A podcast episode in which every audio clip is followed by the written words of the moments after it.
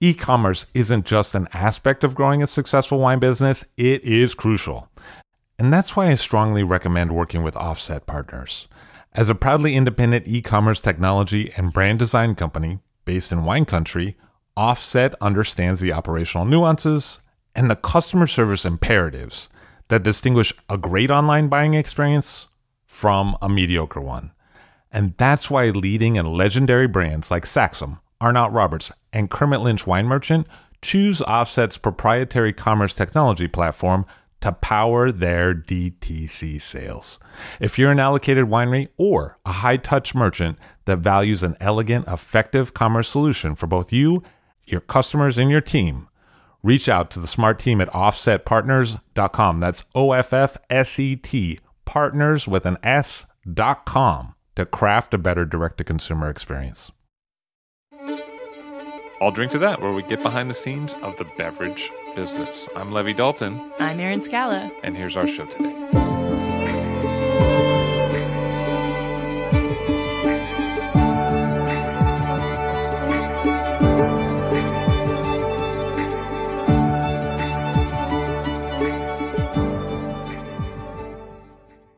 Doug Frost on the show, one of the rare people to be both a master sommelier and a master of wine. Hello, sir. How are you? I'm I'm good. How are you? Very nice to see you. Thanks, Levi. Appreciate it. So you're a Kansas City man and have been for some time.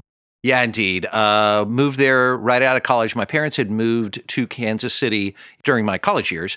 I had grown up around the Midwest, so Texas and Kansas and Missouri. And Kansas City just was a default place, frankly, uh, for when I got out of school. Because when I got out of school, I immediately went to Europe and then just to, to bum around and quickly realized my money's not going to last me any time here at all. So I got to Asia, basically uh, hitchhiked or what have you to uh, Istanbul. Took a train through the communist countries back then because I'm an old person. It was you know communist back then. In fact, I did go through Bulgaria without a visa, which caused me to jump off the train before we actually got to the Sofia train station and run for it.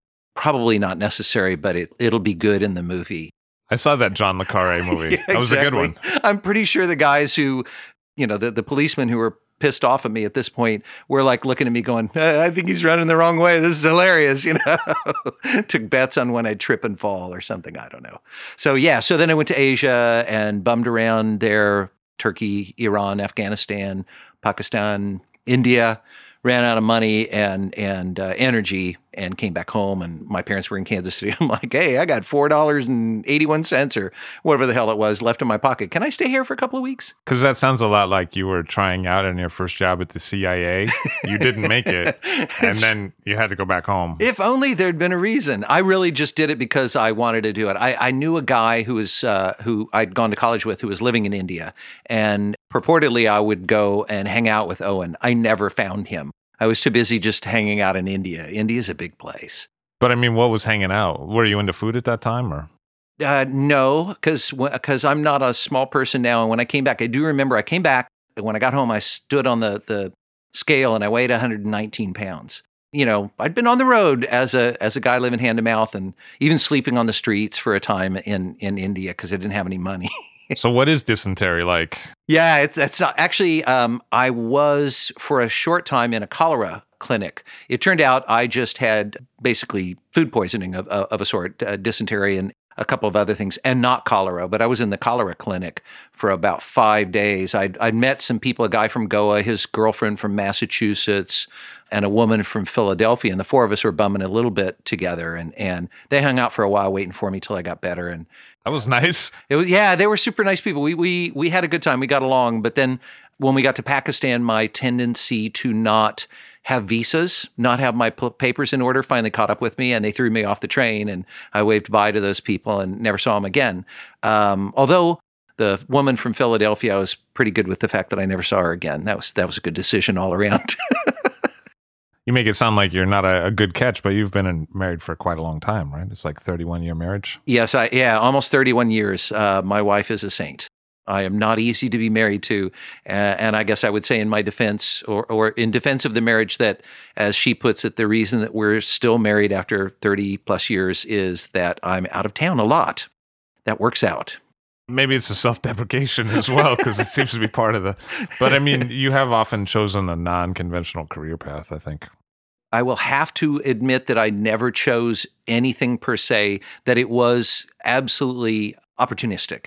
That when I got back, I caught up with a friend and we were trying to produce theater because my degree is in theater, but we needed more cash. So I went out on the road and started selling educational programs to, to high schools and grade schools and such. And we never got enough money together to get the production off its, its feet here in New York because that's what we were trying to do. Meanwhile, a girlfriend had moved to New York and New York was way too small for both of us. I was like, nope, not moving to New York yet. Got to stay away from her. So New York's out, Philly's out at this point. exactly. And you're yeah. like, KC sounds great. KC's perfect. I'll stay. And things just kind of, you know, things didn't, there was no traction. I couldn't figure out what to do. I was working in a restaurant like everybody does. So I got this gig at a white tablecloth restaurant.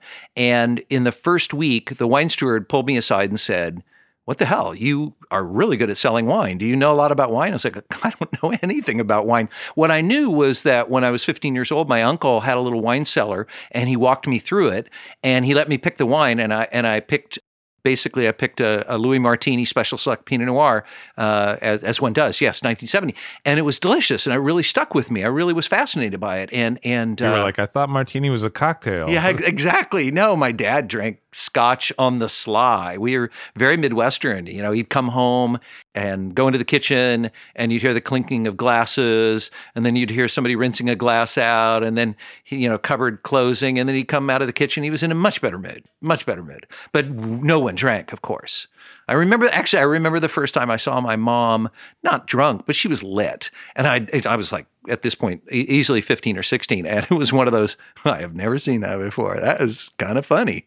I was a bad kid though, so I was drinking at 14 and, you know, smoking pot at 14 and I was a bad kid.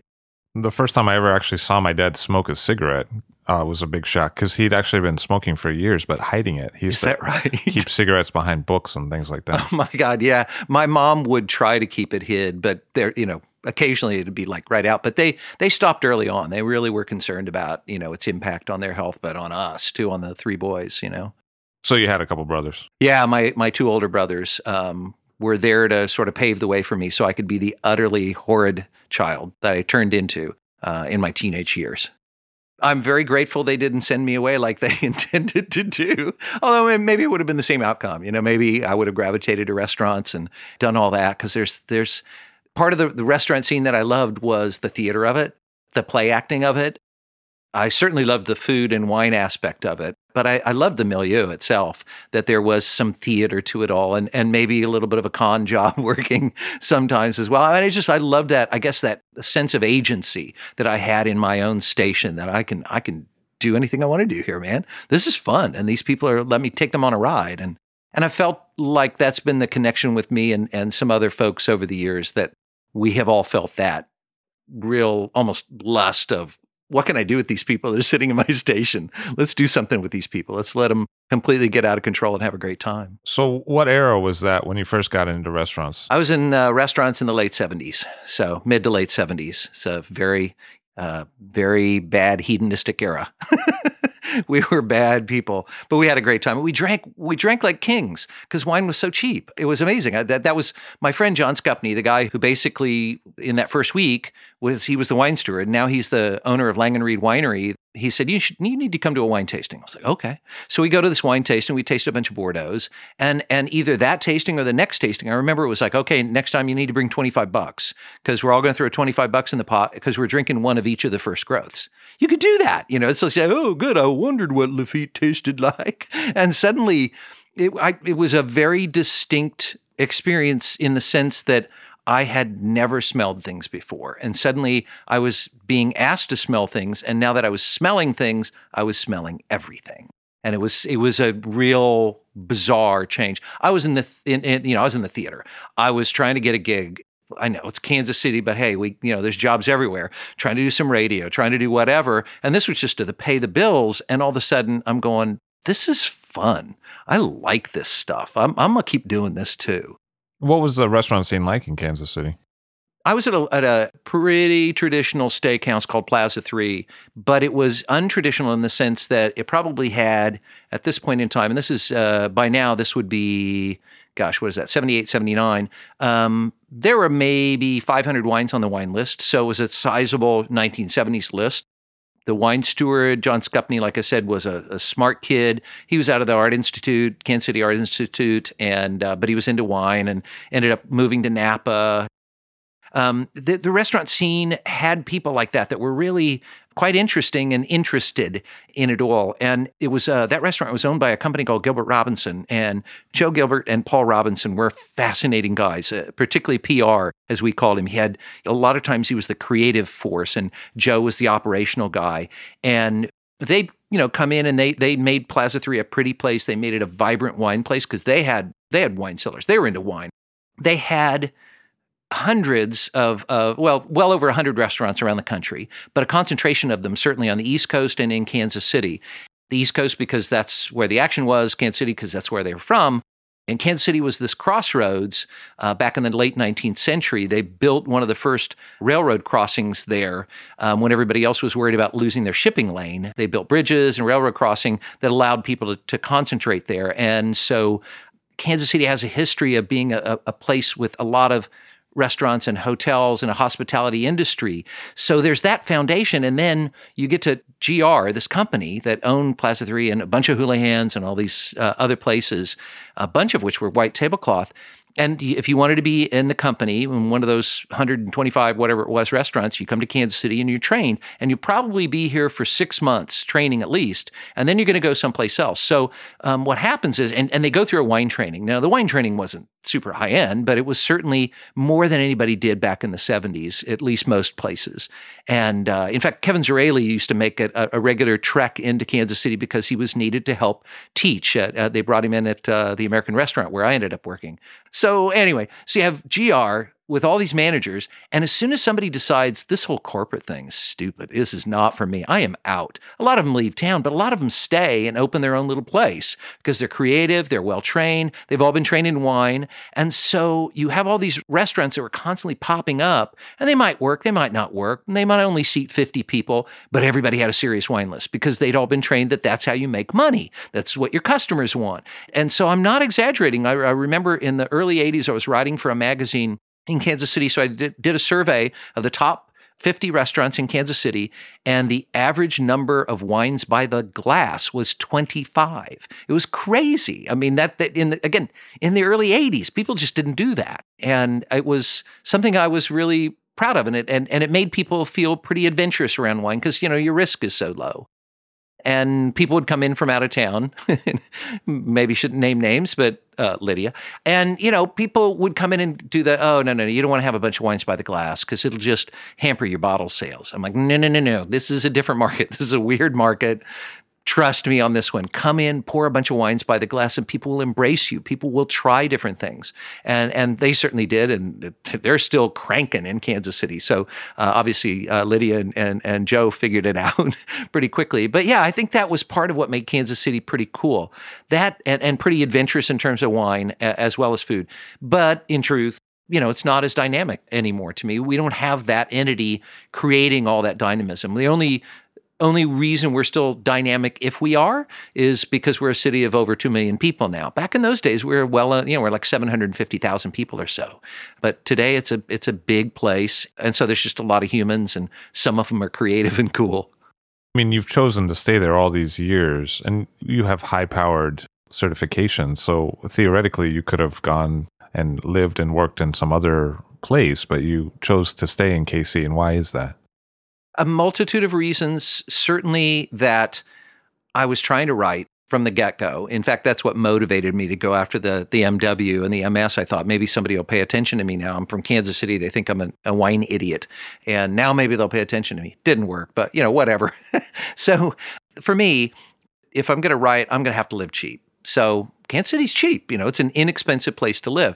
Probably more significant was to use an example would be so I got offered a job here in New York and I was very excited about it. I thought it was a great job. I thought it was a great gig. Turns out it probably would have folded quickly because things went south so fast. But anyway, who knows? Can't say. And I went to my wife and I was like, okay, check this out. This is really great money and this is a great gig. They'll actually help us find a place to live in the short term. And, you know, we can figure out what to do, you know, how to deal with the kids and all that stuff. And, and my wife looked at me and she said, well, I, I think you should go. I was like, Well, no, I mean, you know, the four of us. I mean, well, you know, we, we can find a place for the that all, we can all live. She said, no, no. I think you should go. it's like, no, no, no, no, no, no, no, no. I'm so good here. I'm so fine. Can't perfect. And the thing was, we had little kids, and I was traveling a lot. And I wasn't back in those days uh, too. I was in the restaurant business off and on, and I wasn't the nicest guy to live with because the restaurant business is tough on on family. And and uh, so, like I said, she's a saint, and she just said, you want to go, please go. it's like, no, I want to keep my family intact. I'll just stay where I'm at. Um, we had a support system there. My dad was a big help.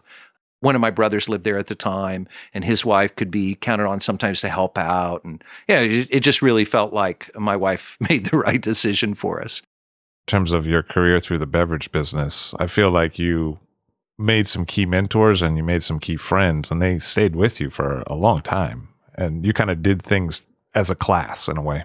Yeah, yeah, uh, certainly. I, I, I believe that deeply. And it has been that my career has been this opportunistic thing that's kind of wacky where uh, opportunity pops up and I go run with it because a friend has said, you know, who might do this pretty well? I got this friend named Doug. You probably haven't heard of him. He lives in Kansas City. I've gotten that a whole lot, you know.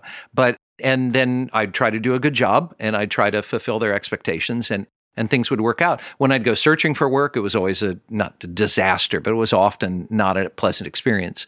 When I waited for work to come to me, it almost always invariably was a great experience. Well, I think so often in restaurants, but also in beverages, having a connection with someone on a personal level makes it a whole different transaction when you are looking for work. If you're just sending in a cold call email, it's probably not going to go very far. Yeah, it's really true. I, I, as somebody who's hired people over the years, there's that's the first thing I want to know is like, you know, who are your references, and then I want to talk to them. I don't want to just go, so how to go? Did they show up to work on? You know, it's like I'm like, tell me about them. Tell me what they're like. And and fortunately, I haven't had to hire and fire too much. I don't think that's something I enjoy, and I probably I'm not very good at it as a result. But nonetheless, as you say, when somebody can vouch for you. And then also when somebody can turn around and say, by the way, this is what they like. This is the kind of thing they're looking for, rather than you walk in blind. I've had that experience where some restaurant entity wants some advice or some information or some guidance or, or what have you. And I'm like, good. Okay. The, one of the first things I need to see is your last year's numbers. I mean, for the 12 month, broken down by bottle, broken down by shift, as much as we can. They're like, well, that's, that's not information we like to share. And I'm like, well, if you want good information from me, you have to give me good information. Well, you know, when it when it's a a situation where it's a friend of a friend, the trust level is so much stronger. You end up getting much more information. And so you can be better at your job for them. And I would have to say, I, am not sure if a better job was done because so often my jobs are sort of one off and then I'm out the door. But uh, a lot of them do come back, so so that's a good thing. But most of the time, it's I, I do a lot of one offs, and my career has been that, which is uh, scary a lot of the time. You you often don't know where your next paycheck is coming from or how you're going to pay next month's bills because you really have nothing on the books. And as I say, for me, the sort of key was maybe only learning in the last five years or so, even though I've been doing it for two decades, is be patient, be cool, it'll be okay. Do your work, do your other stuff, get some writing done, get some other stuff done. The the jobs will come along. You'll be all right. They may not come along exactly when you need them, they'll, but they'll come along because of this network of friends. And the restaurant business it is so I mean, we really do all change jobs so quickly and everybody runs, you know, from here to there and everybody I mean, all you have to do is stand in one place in a restaurant and you'll see a whole bunch of different people. So, if you're a good actor, and and that's maybe my favorite thing about the wine business, the restaurant business, the the bar business. If you're a good actor, people know about it. If you're a bad actor, people know about it. So the jerks get shoved out there's always stories, I know, but in general, the jerks don't last. That's a beautiful thing. One of your first shifts was from restaurants into distribution, right? Yeah, I was uh, actually running a, a, a, wine program for a hotel, and we had uh, one restaurant, uh, one bar, and then one banquet, large, you know, massive banquet facility that could, you know, seat thousands. And so I did the wine buying for the hotel. And one of the guys that called on me, again, somebody who is still one of my closest friends to this day, a guy named Mendel Cohn, um, he's now a wholesaler in San Francisco and has been for decades. But he was calling on me and then he said, Well, you know, my boss is leaving, so I'm going to get hired to be the boss. Can I hire you to take my place? And I'm like, I guess I'm not sure, you know. And and immediately the job was a fantasy. It was it was a it was a dream come true kind of job. It was brilliant. I had this incredible book, and I'm selling like everything. And I immediately hook up with uh, or start selling to a guy named Bob Bath, who's a master sommelier today, and his uncle owned a restaurant there. And we grinded it out to get a grand award list. And I say we, I mean it's Bob's restaurant and his list, but I felt like I was absolutely neck deep in that that whole process. Well, this dream job it didn't go so smoothly um, because three months in, uh, it was a company called McKesson, the huge McKesson Corp, and they owned at that point 30 plus wholesalers around the country. And we heard this rumor that they were going to sell out. And it's like, oh, come on, they're one of the largest corporations in America. That's ridiculous. Who could buy them out? And we were closed down about a week later, and I was out of a job after three months in this dream job, you know? And and so Mendel and I went out and got roaring drunk, and at like 7 a.m. the phone rings, and I have you know one of the most heroic hangovers of, of my life. I sort of oh, hello, and and it was a guy named David Thompson who ran another distributorship, who was one of the most insightful German wine guys I've ever known. Certainly introduced me to German wine from the 70s onward. Anyway, he's like he was running a distributor. He's like, "You have a job with me today." I'm like, "What?" You know, and uh, it didn't go super smoothly, but it went obviously smoothly enough. Um, ended up with a different wholesaler, you know, but it all, it all worked out. I spent 15 years in the wholesale fights, and uh, and that was kind of crazy. That's a business I don't long to ever go back to, but I learned a lot. The way Mendel hired me, I still remember. I wasn't sure I wanted to do it. And he said, Well, what's your favorite thing about your job right now? I said, My favorite thing is I write a wine list for this restaurant, write a program for the bar, and I do the banquet wine list as well. And he said, How would you like to write a hundred wine lists? I'm like, okay, sign me up. I love that. And that's, you know, and that still was so much fun. Maybe because I'm ADHD or whatever it is. But it's fun, you know, do these different projects and see how a restaurant wine list must reflect the chef, the chef's needs, the kitchen's needs, the operational capabilities, the concept, all that stuff. I mean, one of the things that's really interesting about you is you're kind of one of the great generalists in an era where a lot of people have moved more into specialization over the say the last decade, two decades. I feel like watching beverage in general, I see people say like, "Well, I'm the daiquiri guy, or I, I, am the sherry person, or yeah. I do orange wine. You know, like people have a thing. yeah. And, you know, I think coming out of doing a lot of different, you know, restaurants, bars, outlets, and then also working for distributors with large books across the world. You know, we have Chateau in the States. We also have KJ. We have Greek wine. We have, I am the representative here in Kansas City for all these wines. I feel like it kind of shaped in a way how you approach the subject later because you never really you you became close to certain countries certain wines you, but you never really got pigeonholed that way. You've kind of continued on. Yeah yeah you're you're absolutely right and and it probably would have been better for my career had i handled things differently but like say, my sort of mind is bouncing around all the time. And I wasn't smart enough to take the meds for ADD. So I just kept bouncing around. And I do find it intriguing. And as you say, being a wholesaler with all those in the book, I was going to have to be smart about all of them and, and well informed on all those categories. And I live in Kansas City. And I always come back to that this is a place that doesn't really need a Burgundy specialist. Certainly isn't a place that needs a Greek specialist. What it needs is somebody who understands how to kind of tie all those different threads together. And so often I've been asked, well, gee, why, you know, why'd you focus on Spain or why'd you focus on Portugal or why'd you focus on Greece or, or, you know, Pisco for that matter or whatever, you know, and the answer is always the same, which is, well, the world doesn't need another Burgundy expert. We're pretty well covered on those. So maybe I should focus on stuff that the world hasn't maybe, in my opinion, paid enough attention to going back 30 and 35 years ago, I really did dive as deep as I could into German wine because I loved that stuff. I still love that stuff. And and back then there wasn't much out there there were very few people giving it much respect, space in the newspaper, or what have you. So that was fun. But I, I, think I've always been drawn to the story that hasn't been told yet, or at least as far as I can tell. And then I want to, uh, then I live in a market that isn't necessarily going to dive deep with me in that. So they need me to to draw it back into the more general general pool of wine, as it were. I think that seems to follow through in the writing that you do as well. The sense that anyone reading this could understand it, even if we talk about some fairly specialized topics within the article. And then also that you tend to look for subjects that are what's not out there already. What is there not 15 books on?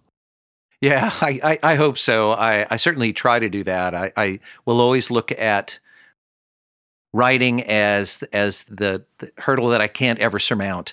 And it's funny because back in back in school, you know, they they run you through the SATs, and it's like, um, my weakest suit is English, is writing. It's like, well, let's do that. You know, that's what I really want to focus on. Is that true? yeah, it's really true. I mean, you're actually a good writer. I hope. I, I feel like I have so much left to learn about how to write, and and I've, I've well, I'm hopefully not saying have gotten better. That but- you're Tolstoy. I'm saying that you, you. have a um an ability to be as approachable in the writing as you are in person, which is you know not everyone can do that. And the thing that I the thing I really like about your writing is that you make a point of using personal anecdotes a lot from all of this kind of cast of characters that you'll bring into an article. Yeah. And I'll learn things about those people that typically I don't learn in a wine article. And so I guess this is the kind of show I do, right? Where Yeah. I talk to people about their lives. Mhm. So I find that appealing is that you put it into a human context. You do it a lot. It's not like you do um, family histories and you say like, "Well, this person's great grandfather," but you you'll do a quote and then you'll you'll explain who that person is through something that sets the stage about how it is that they got to be there or their style of winemaking or something important about them as a person. Uh, not everyone does that. I, yeah, I appreciate that. I, I, it's a rock I'll just keep trying to push uphill because it's it's it just it just feels good when you know I put pen to paper or when I drop my fingers on the keyboard and and and I may have to torture that sentence for for you know way too many minutes uh, or hours. Um, but you know, I'm uh, it, it, it's something that's worth doing. Uh, that's uh, that's all, and and it's something worth doing because of those people. Because that's the thing that absolutely swept me away about wine. One was the stuff was talking to me in ways that I just didn't know a, a, a drink could talk to me Uh, and and and I wanted to express that in some way and that's pretty you know that's pretty uh, flaky kind of stuff to try to put in into words but a lot of times it's easier when you when you talk to the person who then takes that role and says no here's why it's so important to me and it's easier to believe if you will. It's easier to buy into that and and I think that's the that's one of those things that just grabs us about wine is that it can do that. It can have this damned personality. And then we interact with it and then we talk about that interaction. And and if it's a really cool winemaker, he or she has some very strong ideas about how they got it to be there. Because I think a lot of people look at Doug Frost and they say, well, he's one of a handful of people in the world that has these two certifications. But I can tell when someone really knows you because the first thing they say is not that, but he's a cool, nice dude. Uh, I, I maybe maybe because I had two older brothers who would beat the crap out of me whenever I acted like a complete ass. Um, you know, I don't know. A- Again, Kansas City. You know, you don't be don't be putting on airs in Kansas City. They will call you on it, and they still think you know I'm kind of a knucklehead there half the time too. So um, I just I, I just look at it as very fortunate to have friends who kept me on the straight and narrow, and I hope I don't act like a. In the words of William S. Burroughs, who is is definitely somebody I read a whole lot of. Um, um, in fact, I taught this to my kids. I wanted them to learn this. Uh, There was a, a, a kid who, on the local University of Kansas radio station, was interviewing Bill Burroughs because Bill Burroughs lived in Lawrence for a while, and and yeah, we'd go and see him speak, and he was quite a character. And anyway, so this kid is like I don't know. He's, he thinks he's going to be Mr. Reporter. and so he says to Bill Burroughs, who, bear in mind, of course, Bill Burroughs uh, shot his wife in the head trying to shoot an apple off her the top of her head. And some people say it wasn't an accident, but, you know, anyway, an irascible fellow uh, at, best as well. Uh, so the guy says to William S. Burroughs, and it's on live radio, and I'm in a in a in a uh, like a drugstore in Lawrence, walking around just buying some stuff, and I hear him say, "Mr. Burroughs, is there um, anything that you would do differently in your life? I mean, if you could do it over again, is there anything that you would do differently?" And he says, "Jesus." Fucking Christ! I'm lucky if I get through a day without acting like a perfect shit. and I left the F bomb out of there, but I did teach that to my children that, if you will, the, the, the moral of this story is we act like assholes without knowing. So don't go out and act like an asshole. I mean, because, you know, when you give yourself permission to do that, trust me, you've already done it pretty badly. So I, I don't know. I'm just trying not to be a complete asshole, but I'm sure, like I said, I'm sure I've acted like a perfect shit already two or three times today.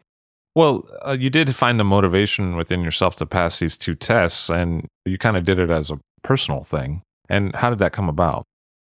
Well, I, I I heard about the MW. I was knee deep in the wholesale business and a wine wholesaler. And I was, and within the group in Kansas City were a lot of people who are very serious about wine. You know, people like Bob Bath, you know, and Mendel Kahn, David Thompson, and, and then this larger group. And going all the way back into the late 70s, early 80s, we'd blind each other on wine all the time just for fun. This is what you did for sport, you know, mess with each other. And so we did that a lot. And when I heard about the MW, I thought, damn, that thing sounds like like for me, not to mention the only people who will take my writing as a little alternative newspaper in Kansas City can't get anybody else to pay attention to me. So yeah, let's roll with this. And I tried to get into it and then I had to walk away before I really could because I was now the general sales manager of a statewide wholesale company with a, a little kid on the way. This no, this is a dumb idea. And then my first child was born. I thought, I'm gonna do it. I'm gonna, I'm gonna jump back in again plus the MW came back. So I took the test, the uh, sort of the initial test, and that's the one that Ronn Wiegand, who was my predecessor in getting through both, Ron passed, and I, I flunked it spectacularly. I think it was a fantastic failure. And so I came back the next year, and then I passed that section, which meant that I was uh, it was okay for me to prepare to well to sit the exam.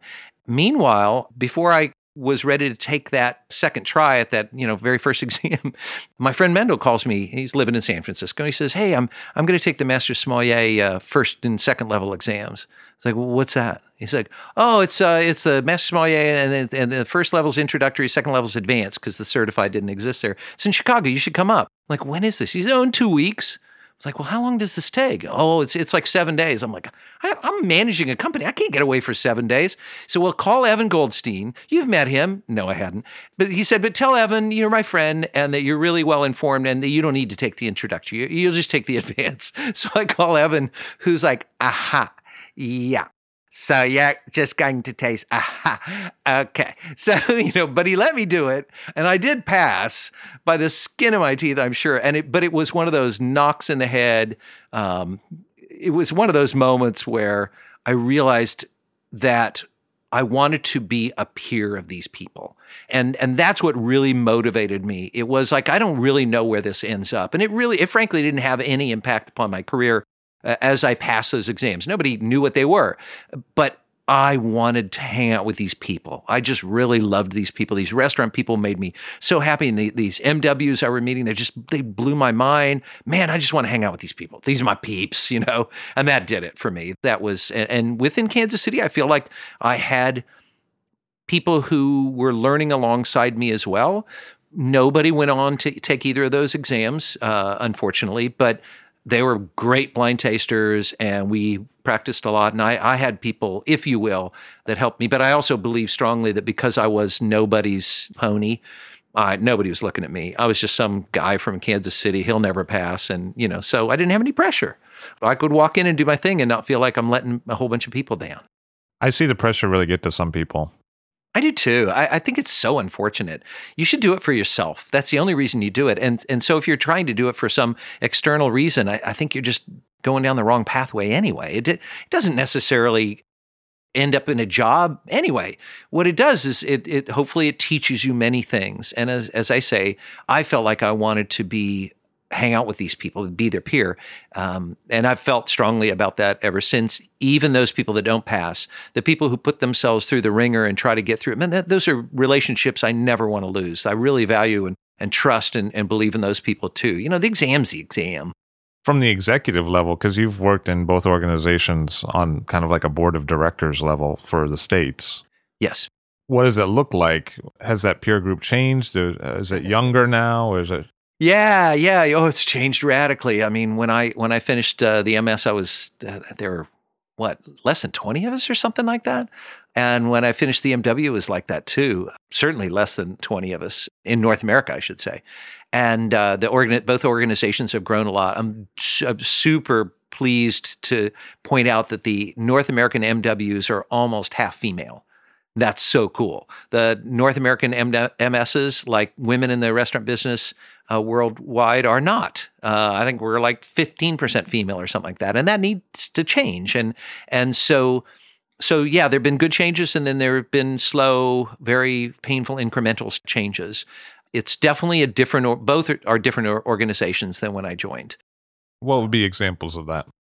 I would say the Master Sommelier program has been influenced by the Somm movie.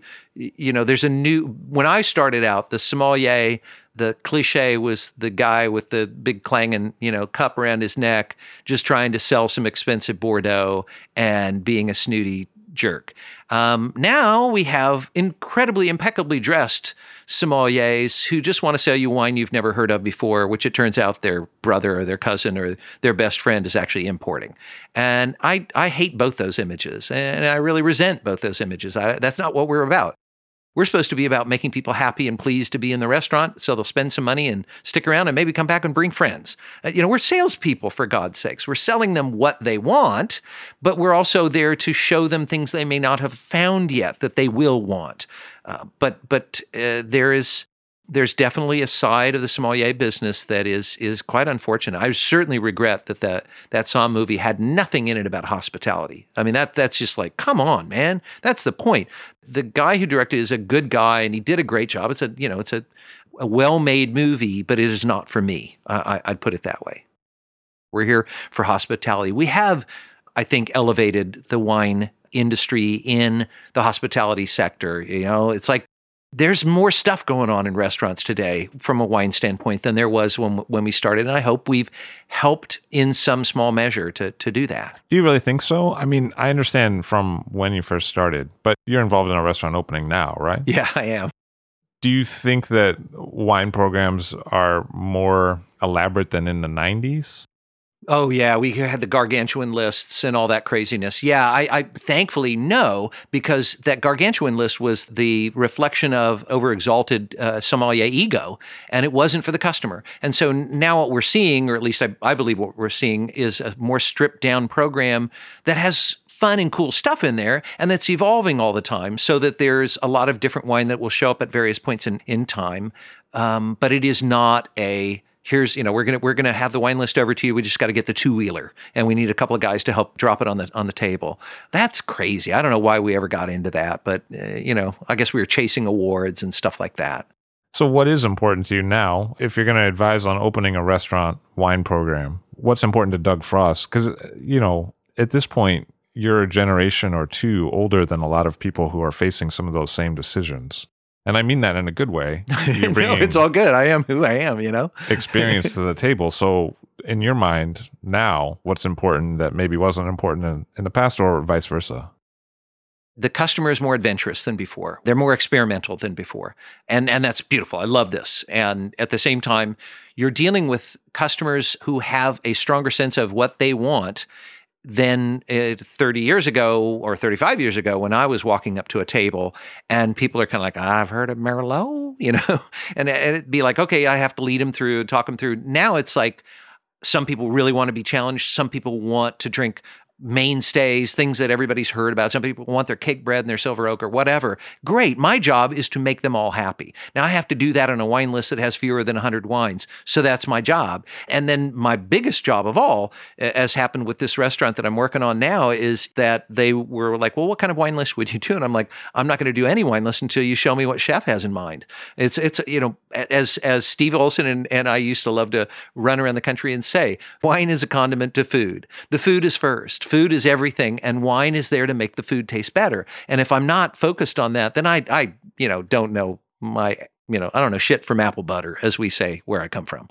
So, so something that's interesting about you and Steve Olson is that you've both spent a lot of time in the spirit side of beverages as yes. well as wine. Yes. Coming from the spirit side, how would you answer the same question? If you're doing a restaurant opening today, what is important with spirits and cocktails and back bar that maybe wasn't before or Oh wow, yeah, the world has so remarkably changed since Steve and I were out there in the, uh, you know, trying to convince people that. Uh, in fact, we didn't even try to convince people. We just uh, uh, that that fresh juice was everything. We would just tell them that it was, and then show them a cocktail with fresh juice in it, and then show them, you know, stuff out of the gun and say, Isn't that different? And then not really worry about it too much when everybody went, Yeah, but we can't afford to do that. It'd be like, I know, but wouldn't it be great? And, and the world today is so different. It's so great that the bar scene is fantastic. On the other hand, you get these extreme examples of of the the cocktail bar, you know, the one that you walk up to and they hand you the book and you're like, well, this is going to take a while. Can I get a beer while I'm uh, reading your cocktail book? And and then the cocktail you order that you go. Hmm, that's going to take a while. There's 37 ingredients. Could I get another beer while you're actually making that cocktail since it looks like it'll take 10 minutes? That's crazy. That's crappy service. Uh, I remember a few years back going to Tales and getting a getting a laugh out of the audience because I, I started off by saying that um, there's a bar in, in, New York that you can walk into, and when you walk up to the bartender and you say, um, "Yeah, w- wondering what uh, kind of beer you have," oh yeah, the bartender responded because he actually did respond in this way. Oh yeah, yeah, no problem. You want a beer? It's not a problem. What you do is you walk out that door right there, you turn to your left, you go down about three doors, and they got a lot of beers in there. and the audience laughed, and I just snapped. I was like, the fact that you think that's funny means you're the problem. That's not funny. That's horrid service. That is that is mean. That is mean spirited. Uh, you know, we're here to make people happy. It's one of the reasons that Olson and I uh, really bonded going back a few decades ago and teaching together was it's just this ferocious belief that service here's my favorite line about it my friend Madeline Triffon taught me this she said to me if you will she said Dougie, I derive dignity through service. And it was just like, okay, that's everything just wrapped up in those those few words. I get it. That's exactly right. And I actually had an epiphany about a year ago about this because it's still I still believe in that. Um, it it really it re- I really I really do. I really believe in that. It's it's it ennobles us all when we serve each other. And it just turns out, you know, I'm giving people food I didn't even cook or even buy, you know, the chef made it. And then I bring wine that I happen to buy, but somebody else put their sweat and labor I- into. and then I take credit for it. Hey, isn't that great? Aren't I smart? You know, it's all I'm doing is dropping stuff off. I'm a delivery boy, you know, but yeah, I, so what do I bring to it? I better bring hospitality. I better bring kindness and compassion and, and, you know, just that feeling of we're glad you're here. We want you to have fun while you're here. We want you to enjoy this sometimes when I speak with people who worked in restaurants in the 80s and to some degree in the 90s, there's a sense of purpose to what they're doing that I, I don't always find now. The kind of sense of purpose that I might find with a younger sommelier would be like, there's this person in Slovenia that needs me to be an ambassador for them. Yeah. And that's yeah. a sense of purpose too. Agreed. But the kind of sense of purpose that I found in the 80s and 90s, and I, I sort of hear that in some of the things you're saying, is like we're trying to do something elevated, fine dining, and make that approachable to people. Yeah. And I think in the era where, you know, so much has moved to fast casual and service staff has gotten younger because people have kind of been moved out of older generations on the floor. I don't always hear that same sense. There's not that that used to be a binding perspective for the the dining room team yeah. Uh, and the chefs to Yeah. have and it really made you feel good about your work and i remember th- that was always associated with really great general managers Yeah, it sure is. Isn't that the truth? I, I, I I'm glad you said that. I didn't really, I, I didn't even think that thought until you you said that. That it's true. I can associate it with particular general managers who just inspired us to to be real, but to be at the table because you want these people to have a great time. I had this this like I say this epiphany that um it's maybe maybe a little too much personal information but so i'm doing a large scale event in kansas city not large scale like 50 people. They want me to come and do a dinner and it's a retirement dinner for a guy. And and i this, this company is one of those companies that that probably doesn't have a great name if you will. This is past the great recession but we still remember the name because they were one of those companies that was kind of maybe taking advantage of a few people in all this. And but the guy that the retirement is for is a guy I like. I really like this guy, and and so I'm like, okay, yeah, I'll do that. I'll do the gig. And so I'm working with a chef, and and they re- they they go to unbelievable expense to put this thing together. They rent out this most beautiful. uh, They're just spending a fortune. They hire this incredible string quartet. It just goes on and on and on. And the day before the event, I get a phone call, and it's like, oh, hey, Doug, it's so and so. Listen uh, about the retirement party uh, tomorrow. Um, he's in the hospital. like, oh my God, is he okay? He's like, well, he's doing okay, but no, he's going to be in the hospital. I was like, oh wow, okay. Well, um, you know, I, I, probably should. We should maybe talk about a cancellation fee or something like that. I mean, not much. He went, no, no, no, no. We're still going to do it. I'm like, you're just going to have a party that costs a million dollars just because you wanted to? Yeah, yeah. It's it's okay. You know, I mean, so they just decide to do this party anyway. I am now kind of pissed off because this is like just the height of of of arrogance, if you will, or at least I took it this way. And so the party starts, and and I'm kind of on my own. I'm serving 50 people wine, sort of on my own because the this uh, the the crew isn't all completely engaged, but the food's going well. Everything's fine. You know, it's just kind of, I'm having to, I've got one man one woman that I'm pressing into service as soon as they're done dropping plates. I'm like, great, finish up table two and three, you know, la, la, la, I'm doing this. And um, I stopped and I looked around the room and I was very intent upon serving these people as best I could and they knew me, or at least many of them knew who I was, and they were like, "Oh, it's Doug, oh, you know, that's Kansas City, so you know, it's uh, two million people, but small enough." And and then one of the servers would come by and they'd be sort of dismissive of them. And then I would say something to the server or we'd interact with the table in some way.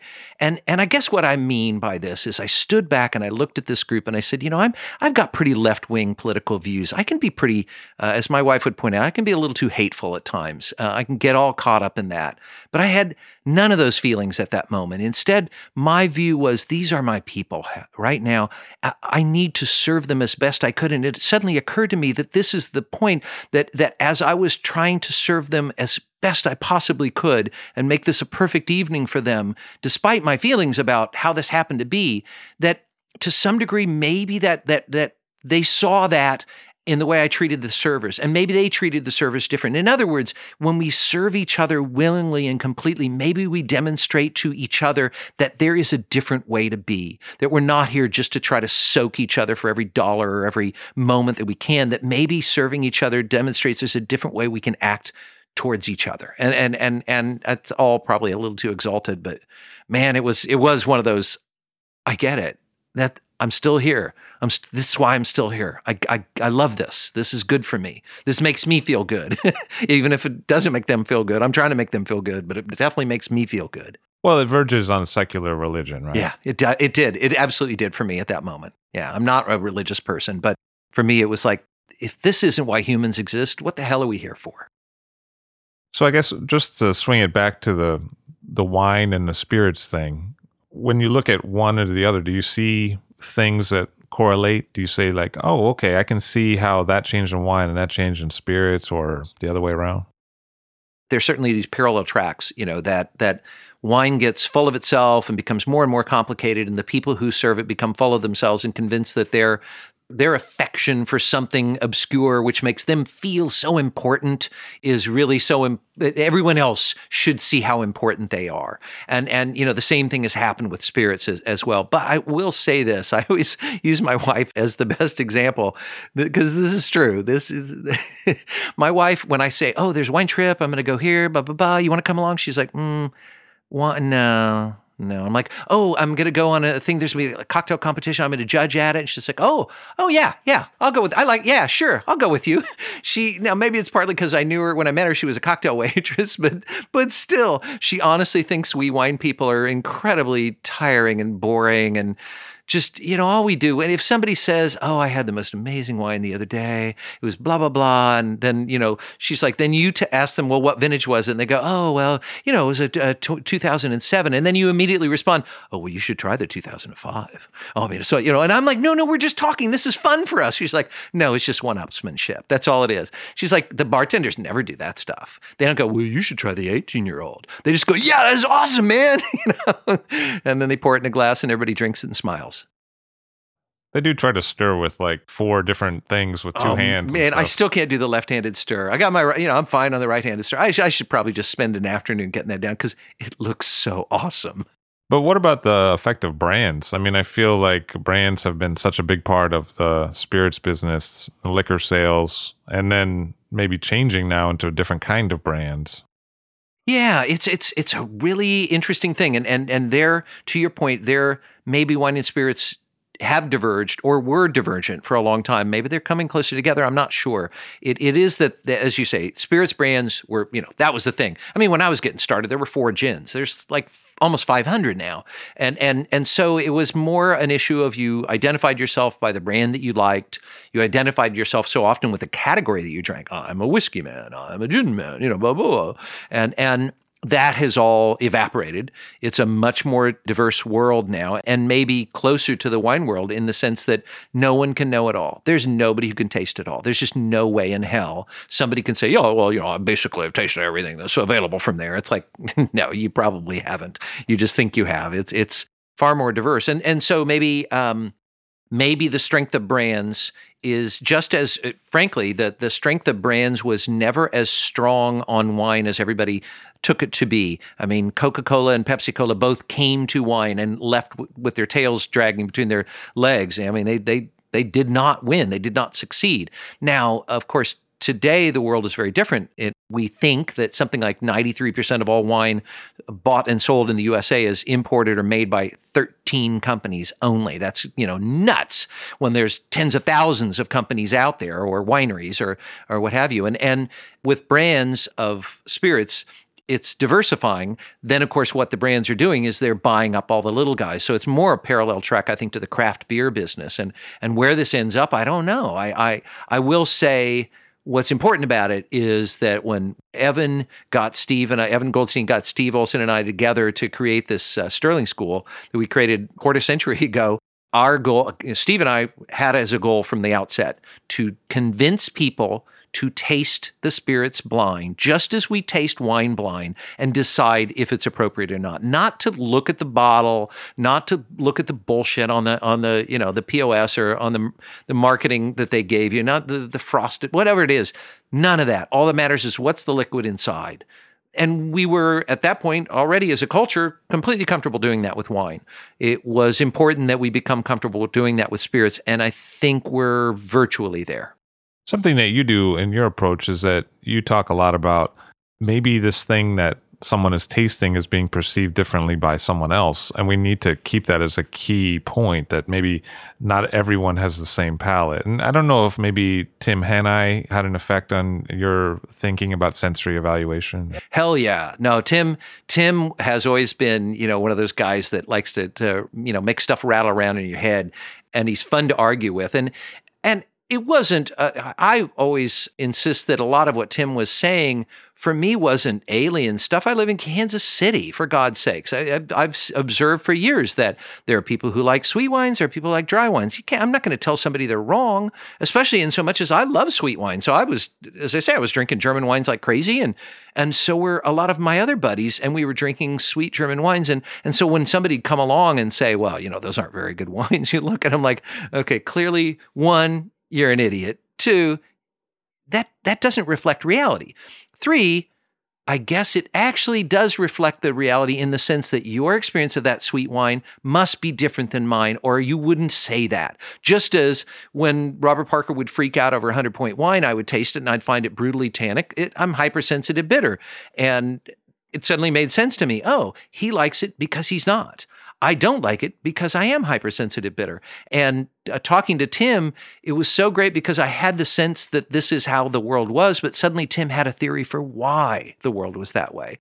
You know, I bought it hook, line, and sinker and still believe that this is exactly how it is. Just like fingerprints, we all have a different experience of food, of drink, of beverage, of aroma, of flavor, of texture. And that's why we eat and drink different things. Now, as writers, of course, now what do we do with that?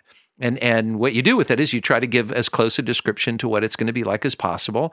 And hopefully as readers, you figure out, oh, Parker likes some big, full tannic alcohol, not a problem. VA, not a problem. Brettanomyces, not a problem. If you like a wine like that, buy the man's wines. Um, and, and I think he's incredibly consistent and incredibly smart and a great taster, but he tends to like different wines than I do. Doesn't make him wrong, doesn't make me wrong.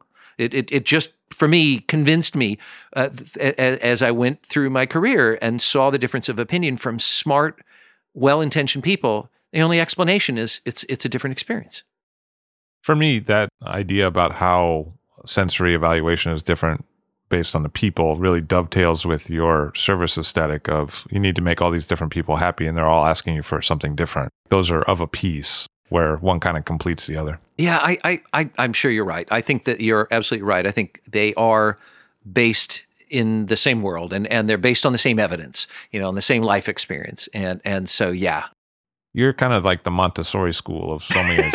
You're like, well, we need to figure out where the child is, exactly. and we need to bring him along, and maybe the child's smarter than me, like that. You know, it's kind of like exactly that. that. Kind of... Yeah, it has to be like here's the here's the uh, cellar. You just go find something over there, and you just play with that for a little while. Let's see how that goes. You can just play in that area. You don't have to come over to these areas over here. You just play in that area for a while. No rules. No, no rules. rules. exactly. so when did you decide to really kind of leave a full time employment with someone and, and do consultancy on a number of different projects? Without question, that was that moment that Evan had come up with the Sterling School of Service and Hospitality, and Olson had been on his own at this point for several years. And he said, You know, you need to do this. You need to take the jump. This is when you can take the jump because this job will pay you enough. It won't pay you everything you need, but it'll pay you enough that now you can take the jump and go look for other stuff and try to fill in the in the blanks with with other things. So that was really it. And I was in a great situation. I had passed my I like pointing out to people I passed my MS and passed my MW and I'm the guy that went back to the restaurant business after that. Everybody else leaves the restaurant business when they get their MS. So I went back to the restaurant business and the guy who hired me to work the American restaurant and to manage the beverage programs of three other restaurants and a retail store said, "We get it. You're going to need to be on the road sometimes. You do that. And so for a while, I coexisted. But as Steve Olson pointed out to me, he said, You know, don't you think we've got enough of these gigs now? Don't you think you should go ahead and, and jump?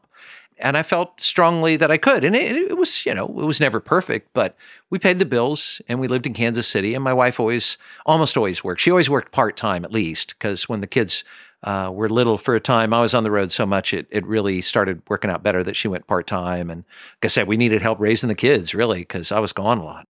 When I look at Steve Olson and Evan Goldstein and yourself, what I see are, are people that are fluid presenters, fluid public speakers, not a lot of ums and ahs and hmm, I don't know, you know, people who can kind of keep it rolling well, Steve and I both come out of the theater. We both were, you know, theater guys. So, and then that was part of it. The fact that I had to leave the theater, or at least I left theater and couldn't really get any traction doing any video work or anything like that, and found a job in, in wine meant immediately, well, I want to do wine presentations. This is fun.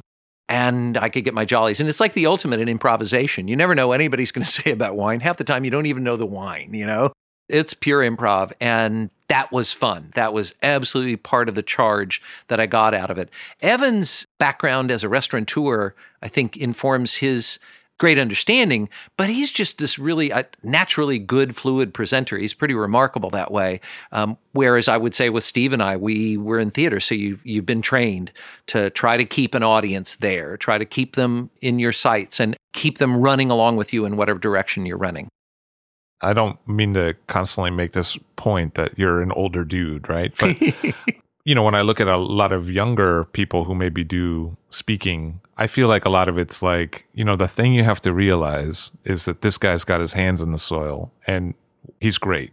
And then that's kind of the deal. Right. Like it, they're yeah. not, you know, they're not rattling off. These are the percentages. This is the, and I don't mean there's anything wrong with that. I just mean it's a different style. It's yeah. it's kind of from a different time a little bit. Do you feel that way too, or do you? I, I do. I, I think that everything's changing, everything's evolving, and the style that works for me is is a personal style and and the, those other presenters that I see that I think are wonderful presenters have chosen a style that's them. That that's that thing that be honest, be yourself, be who you are, tell people what you think. But it's also, I love the great Marshall McLuhan line anybody who thinks there's a difference between education and entertainment doesn't understand either one. That we as sentient creatures, I want to be entertained while I'm learning. But learning actually is entertaining. It can be if you if you figure out how to make it a personal story, how to bring out the stuff that's human and get rid of the stuff that's just numbers and, and crap and such. And there'll always be exceptions. I'm fascinated, as all of us are, by by certain things we think are so important, such fantastic details, and people in the audience are letting their minds wander. You know, the grocery store. I should probably get. I need to fill up the gas. Oh, what was he talking about again? So wait, he was on about garnacha. Seriously, are we still talking about garnacha? You know, it's like so everybody has their style, but the people who I think just do great public presentation, do it because they're speaking from the heart, from their own personal experience, and then trying to engage an audience to find their personal experience and see where the two interconnect. That that's it. I mean, you, you're trying to make connections between people's experiences. In the podcast world, a lot of times when you talk to other podcasters, you know, it took me like 5, 10, 50, 100 shows to be me on the mic, Right? Yeah. You hear yeah. that sometimes where people Yeah. they're trying to be somebody else. They're trying to be Marc Maron. They're trying to be yeah Howard Stern, Terry Gross. Well, you know, there's people have a model and they're trying to be that person. Weird Al Yankovic, for anything else. yeah. But do you would you have a tip to someone or something from your own life experience where you did get more in touch with yourself as a public persona? Obviously, the theater training would have helped with that. But were there time because you just said the key is to be you publicly, and if you can touch into that, then you can make a better connection with the listeners on an entertainment level. I imagine, as we've talked about a couple times in this interview, everyone's different, right? So everyone's Yeah. coming from a different place. Are there things that kind of helped you go like, yeah, that's Doug. Somebody else is Douglas. You know, I'm gonna I'm gonna be me here publicly. Were there moments like that? Yes, no question about it. What I would say is that my theater training taught me that you know when an audience is with you and when they're not. And it's a very palpable feeling. And once you become sensitive to that, you you know and and listen when you lose them you lose them and you know getting them back is going to be really difficult if not impossible um, anecdotes stories stories are what make people connect to each other. So a personal story most of the time when i'm looking at my notes such as they are and i try to, to work without notes as much as i can a lot of times it's just factoids on there because i already know the stories i'm going to tell. If it's a, an entirely new for instance if it, it, I've, I've probably almost never been asked to speak about burgundy which is still maybe if if i were to you know, do the last meal thing and be like, can I get some, get, can I get me some 62 La Tâche? Because I had that two or three times in my life. And I just think one more time would do the trick. You know, I love this stuff, but I don't, I couldn't even tell you the last time I gave a Burgundy lecture. And so I'd have to sit down and write my notes. But the first thing I would do would be to write one or two words that tells me, tell this story then tell this story then tell this story and put them in the right order so that there's an you know an arc to it all and so that people most importantly so that you're creating a lesson. It's, it's why sometimes i think my writing isn't ideal for a lot of people because i have an interest in trying to teach them something. I honestly am not there just to entertain. I, I'm, I'm there to teach. I'm trying to be an educator. I think that's what wine needs. Now, at some point, wine won't need that and it won't need me. So that's all cool. But anyway, does that answer the question? It does. um, and I think you just explained it in a very Doug way, right? So, you know, I think you are in touch with yourself. But I guess one question I would have for you is how much do you rehearse before you do public speaking? Or is it somewhat spontaneous or all spontaneous? Or? The only thing I would ever rehearse would be the opening and the close. Um, usually, because so often we work with other people and everybody has their role. And I'm like, but can we talk about how we're going to open real quick? Because that's very critical. It sets the pace. And usually nobody ever pays any attention to how we close. And that helps a lot. That helps people know, okay, good. I get it. We're done. I see what was happening. Um, and somebody like Evan is very organized. So he'll state from the outset, here's where we're going to go. I'm no, I want you to come on the ride. I want you to have no idea where we're going next. Then when we get to the end, I want to say, now look, see where we went, you know? And so everybody has their way of doing it. For me, I wouldn't rehearse much, but I would definitely, I often am repeating the opening to myself over and over again as I'm sitting in an audience waiting to jump up because because I don't want to look at the cards. I don't want to have cards. I want to stand up and say four or five things in a row. I want to get them in the right order, and then we're off to the races. Openings are the time when I get the most nervous, kind of sitting there as everyone's coming in. And then you know your material, but you're starting to get, you know, butterflies. It's how are we going to get this thing going? And are they going to be along for the ride? That that's the tough part. You know, you don't know your audience yet. Once you get started, most of the time you see smiling faces out there and it's like, oh, this is going to be fun. You mentioned that sometimes it's difficult to be in the consultant world in terms of sometimes the finances come in, sometimes the finances don't come in. And you, you know, you're waiting for the next project and you also have real life happening around you and bills to pay. So, are there formatting ideas that people should have if they go into freelance consulting? Are there things that they should be thinking about, ways of approaching companies? Are there sort of borders to have in their mind? Because it is different than punching in for that regular nine to five or what was fortunate for me was that I had enough different experiences that I can work with somebody in retail, I can work with somebody in a restaurant, I can work with a chef, I can work with an editor, I can I can write something, I can do video, I can do audio, uh, you know, uh, radio. Uh, so I could come at these, uh, and, and then I could do the same with spirits as as well as wine, and maybe to, certainly to a lesser degree beer. And so I could bring a lot of different toys, you know, a lot of different uh, bullets in the gun, as it were, and and um, have greater opportunity to jump in when somebody says, "Well, we're kind of looking for something like this." I'm like, "Okay, I got an idea." But but that's the critical piece is you have to know enough about this client that you already know what they need. When they're interviewing you, you should be interviewing them because you already know what questions you need to ask. And it helps demonstrate to them that you're serious about this, that you've done your homework, that you get it, and now you have some ideas how they might fix it. Now, they may say, nope, that's not what we're going to do and i don't like your ideas and go away. Or they may say no we've chosen to do it a different way but I'll, I'll, think about what you said. Or they may say this is the coolest thing i've heard. Let me go back to my people and see if we can find the funding for this. So it, it, it is that you know have your you know your act together have all those ducks in a row. So you've got a few different ideas in, in your back pocket if the first idea doesn't work out. And then if you're having to reach too far it's probably the wrong gig.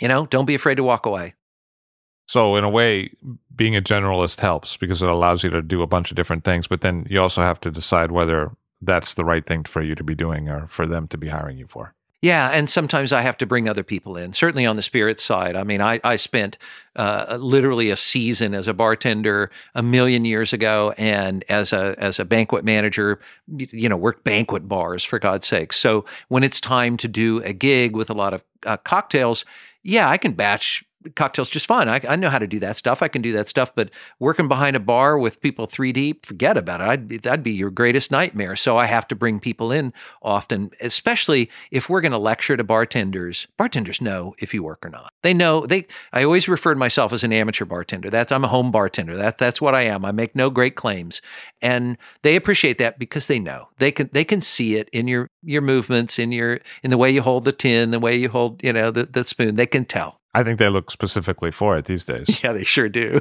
like I think before they used to look at how personable you were. You know, you're a Joe bartender, you're making yeah. someone feel comfortable. But yeah. now I think people are like, dude, what kind of ice? You know yeah. what I mean? Oh yeah. No, there there there's skills that we uh we did not realize were important. Um, as Dale DeGroff points out, Dale's always like, you know, back in the day, it's like get behind the bar, if you have a question, bartender Bible right there. You know, Mr. Boston's in the drawer. That's that's what happened with me. It's like Mr. Boston's in the drawer if you need it. Somebody to order a drink I hadn't heard of. I'm like, hang on, flip, flip, flip, flip, flip. Oh yeah, I got this. And then I put it together. And and at these days now people are like, no, you need to see what the ethos is behind this bar, how we do things. You need to study the cocktail programs. It, it, there's, it's taken much more seriously, and I'm grateful as hell for that. I really am. Even though, as you say, it turns into people beating you up over the size and, and the, the density of your ice. What are some of the takeaways on some of the big gigs? You know, you've picked wines for like United Airlines and things like that. I've never done that. If I were picking wine for an airline, what would I be thinking about? I mean, what happens when you pick wines for an airline? Oh, that's yeah, that's a that's a big gig. It's a tough gig. Logistics are enormous, ginormous challenges and I don't understand them. Fortunately with United from the outset it was look, I can't do logistics. I can't figure out how to get 500 cases here and 700 cases into Japan. And we're going to, meanwhile, pick up 5,000 cases from southern France. You know, none of that. No, forget it.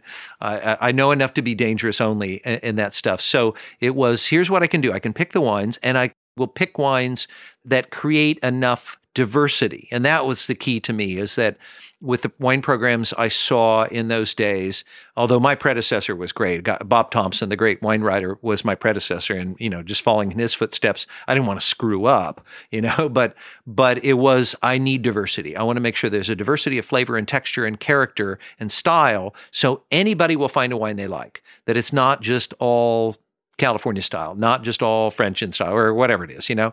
Um, so the, the the gig is, I think, ultimately understanding what it is that your client needs you to do, and then do it in a transparent fashion, so that, that it's clear why you've made the decisions, and and they can jump in front of any of them.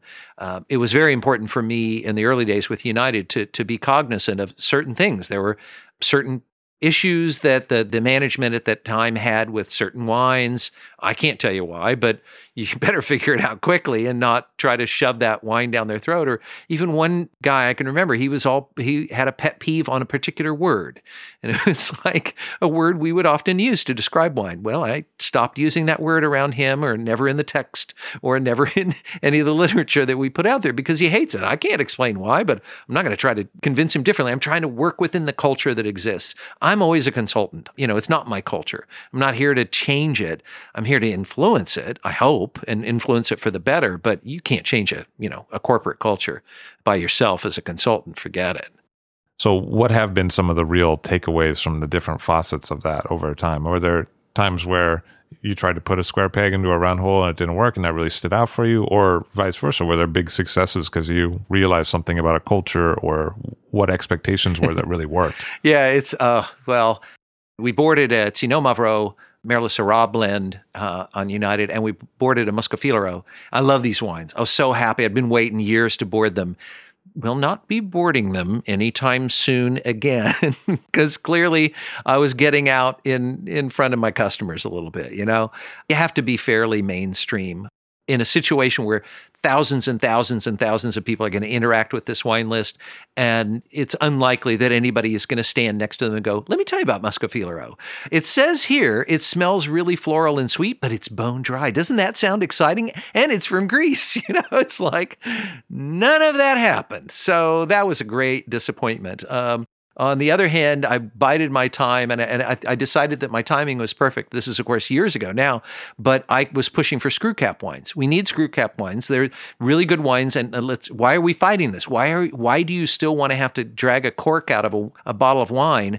And in particular, the flight attendants were sort of pushing back up in arms. Our customers far too serious about wine and far too elegant to want to have a screw cap wine. And of course, I knew my timing was perfect when we finally did the switch over, uh, started including them because I got a note from a flight attendant, might have been the same one who uh, accused me of trying to downgrade the experience, who said, I don't know why you people waited so long on screw caps. I mean, this should have happened years ago. And I'm like, I think I must have gotten the timing just right because these two letters you know, we're only about a year apart. So I think I, I think I hit that one right. so I'm just looking for the zeitgeist, if you will, that allows me to, I, I, mean, the zeitgeist that allowed me six or seven years ago to go, we're going with Malbec. And I honestly caught a beverage committee that said, oh, no, no, no, no, no, those wines are very inexpensive. And no, and I'm like, no, no, they're a serious Malbec. Trust me on this, this will work. And immediately we had good feedback. So there's those constant experiences of trying to figure out what's the zeitgeist, what can I get away with now? And maybe just to confuse the matter even further, in most cases with the United, I'm making a decision a year before it happens. So I've definitely got to just, you know, wet my finger and stick it up to the wind and, and hope I got it right. Because I can only imagine that over the length of your career, you've seen wines be very uncool or very cool, and then later the opposite. You've probably seen things that were considered très cool, very allocated, become sort of blase or passe. And you've probably seen things that nobody wanted become super hip. So, how do you react to that? yeah, it's it's funny. It's a, it's Gentaz-Dervieux is always my touchstone on that because I was the Kermit Lynch wholesaler way back in the day, and I would try to tell people how great this wine was, and eventually I would just take all the bottles home because nobody really. They're like, wait, twenty eight dollars wholesale for a Côte-Rôtie You're out of your mind. I'm like, no, no, no, this is so special, and he's so special, and I'd gotten to meet him, and and so you know nowadays I pull out Gentaz-Dervieux, and the sommeliers are all like, unicorn, ah, you know. Well, I remember I, that happened once because it was a big Instagram sensation. Like oh, you were at an right, MS yeah. thing and you pulled yeah. one out. I wasn't there, but I saw it on like 50 feeds. I had taken that same wine, Rôtie from Marius Gentaz-Dervieux, to events in previous years, and no one gave a crap.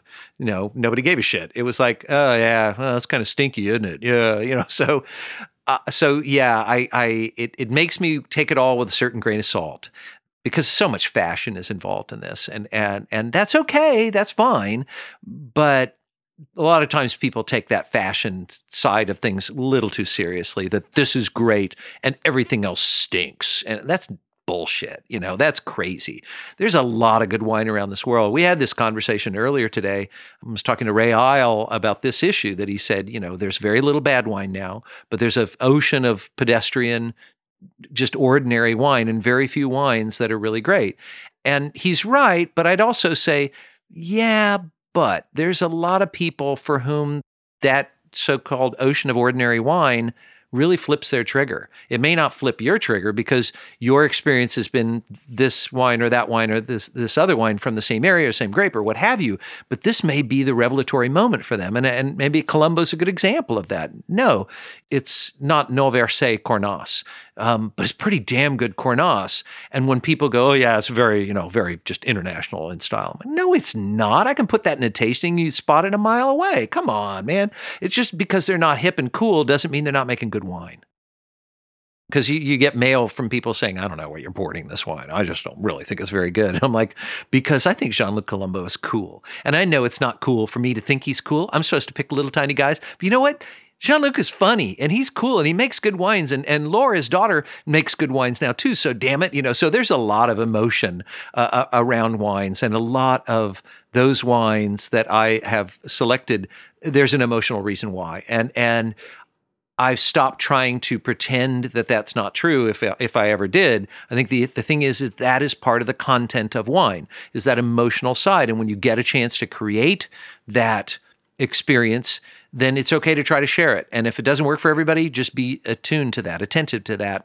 But for me, a lot of it is that that I I'm just trying to show people wines that I think have personality. Most of the time, they come from people that have personality back to that Gentaz thing. Did you meet him in the cellar, or did you? Yeah, I went. I went to visit, and uh, it's on that list of the religious experience. You know, for me, just because he was the sweetest man, he was just amazing. So was Noël Verset, just the sweetest man.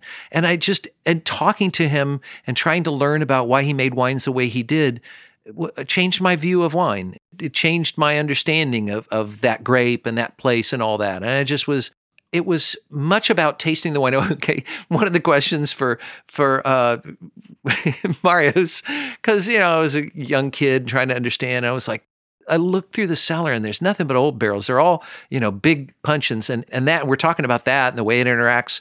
And I said, but this barrel, man, this is this is old. How old is this? And he just kind of looks at me like, what the hell are you asking me? It's spa, you know. I don't know. Why would I know how old it is? And that was Oh, right. He doesn't give a damn about the age of these barrels. This is something I was trained to give a damn about. It's an American thing. He doesn't give it. He the only reason he have a new barrel is an old one broke. and it was like, oh, maybe I need to chill out a little bit and just listen to the wine itself. And and so we would talk about the the way the wine acted differently, not in different barrels, but this was the wine was just different. It was just you know it was almost like no, the barrel is just the vessel. Yeah, the barrel is talking to it, but no, this is just a different wine in this barrel, even though they you know all blended together at some point in time. Uh, it was it was t- approach wine like a living thing um, what I saw, the 10 years or so probably that I got to see, maybe, I don't know, maybe a few years more than that, that I got to taste them every single vintage was enormous vintage variation, as there should be, as as seemed appropriate. Um, uh, talking to Marius uh, again about that issue, that he's not here to make a Gentaz-Dervieux quote Rôtie, he's to make Côte that happens to come from this vineyard in this year, um, and and that's what he does. And and um, with Rostaing, probably. Uh, well, I, again, I liked his wines very, very much, but they were very different and and much more compact and less loose and less free flowing, if you will. So, was the Rhone thing something you connected with with Steve? Because he was a big Rhone guy. Uh, we probably did. I hadn't thought about that before, but I was a I was kind of a Rhone fanatic from from the get go. Uh, it was one of those wines that I immediately gravitated towards. I, I, can tell a true story that you know, back in the day when I'm a waiter, that I immediately got into wine, as I, I say, once I started hanging out with this group of, of people in Kansas City. And so you take a nice bottle of wine to a party well, what do you get out of it? A glass? So I, I learned really early on. And, and, in fact, even before I was a wholesaler, I hooked up with the wholesaler and said, I need you to always have half bottles of Beaucastel on the floor because those are my party wines. Because uh, a half bottle, you pull the cork, take a swig out of it out of the bottle and then you stick it in your pocket. No one can steal your wine. And when you're hanging out with a bunch of waiters, that's a problem. These people are thieves, okay? They're like, Beaucastel, right on. Gluck, gluck, gluck, gluck. And it's like, dude, that's my wine. Oh, you know, well, you left it on the counter. It's like, no, I kept a half bottle and I keep another half bottle in my car. You know, so when I go through that first half bottle, I'm still good. so looking back over all these years, what's making you happy these days? I mean, I feel like there's been so many evolutions, so many uh, career moves, so many projects, so many people have come through over the years. I mean, I guess every so often you have to kind of look at what's filling your tank, right? Mm-hmm, so yeah. these days, what is it? Um, I'm not sure. I, I it, it's a I, I'm always in transition, so I'm I'm often too busy transitioning to think about um, where I'm at and, and why I'm there. I, again, I still live opportunistically. I have been writing for the Kansas City paper for 28 years, and they basically have shut us all down. Uh, we don't, you know, James Beard Award winning food section, and now it's just going to be a bunch of wire stuff. And then the wonderful woman who edited it for years, Jill Silva, she'll stay there, but the rest of us are all moving on or, or not, you know, as it were. Uh, where do we go? There's not enough places to write anymore. Um, that that kind of sucks. So I, I need to think about that and and and figure out um, what I can do about that because that's what fills my tank on a regular basis is is getting to write, and uh, there's not enough places to write anymore, and um, it's it's okay. That's that's how it works. I, will just have to figure that one out.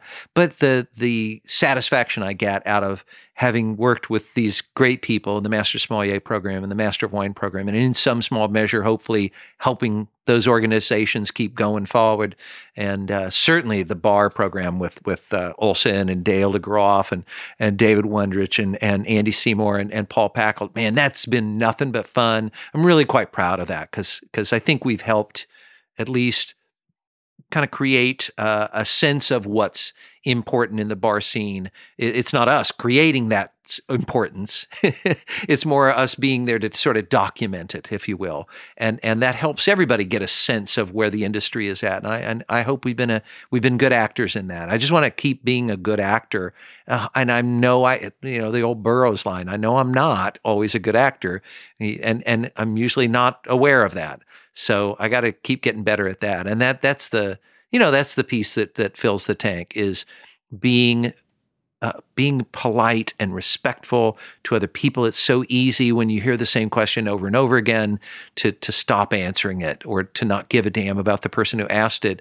Well, hell, man, this is the first time they talk to you. They they don't know you've been asked that question a hundred times in the last six months, and you you're talking about this interview right now. No, I'm not. Ask me another one about United, douche. Oh, I've only I, heard that 10,000 times. See what I mean about being a complete dick and not being aware of it? You know, I just completely stepped in that dog pile right there. And then I just kind of smeared it around on your carpet and, and went, what? Looks better what? now, honestly. It's never that great of a carpet to begin with. Doug Frost is a man who's always in transition, but who values being true to himself. Thank you very much for being here today. Oh, thank you so much, Levi. Doug Frost is a master sommelier and master of wine who's based in Kansas City. I'll Drink to That is hosted and produced by myself, Levi Dalton. Erin Scala has contributed original pieces. Editorial assistance has been provided by Bill Kimsey. The show music was performed and composed by Rob Moose and Thomas Bartlett. Show artwork by Alicia Tenoyan. T-shirts, sweatshirts, coffee mugs, and so much more, including show stickers, notebooks, and even gift wrap, are available for sale if you check the show website, illdrinktothatpod.com. That's I L L drink to that P O D.com, which is the same place you'd go to sign up for our email list or to make one of the crucially important donations that help keep this show operating. You can donate from anywhere using PayPal or Stripe on the show website. Remember to hit subscribe or to follow this show in your favorite podcast app, please. That's super important to see every episode. And thank you for listening.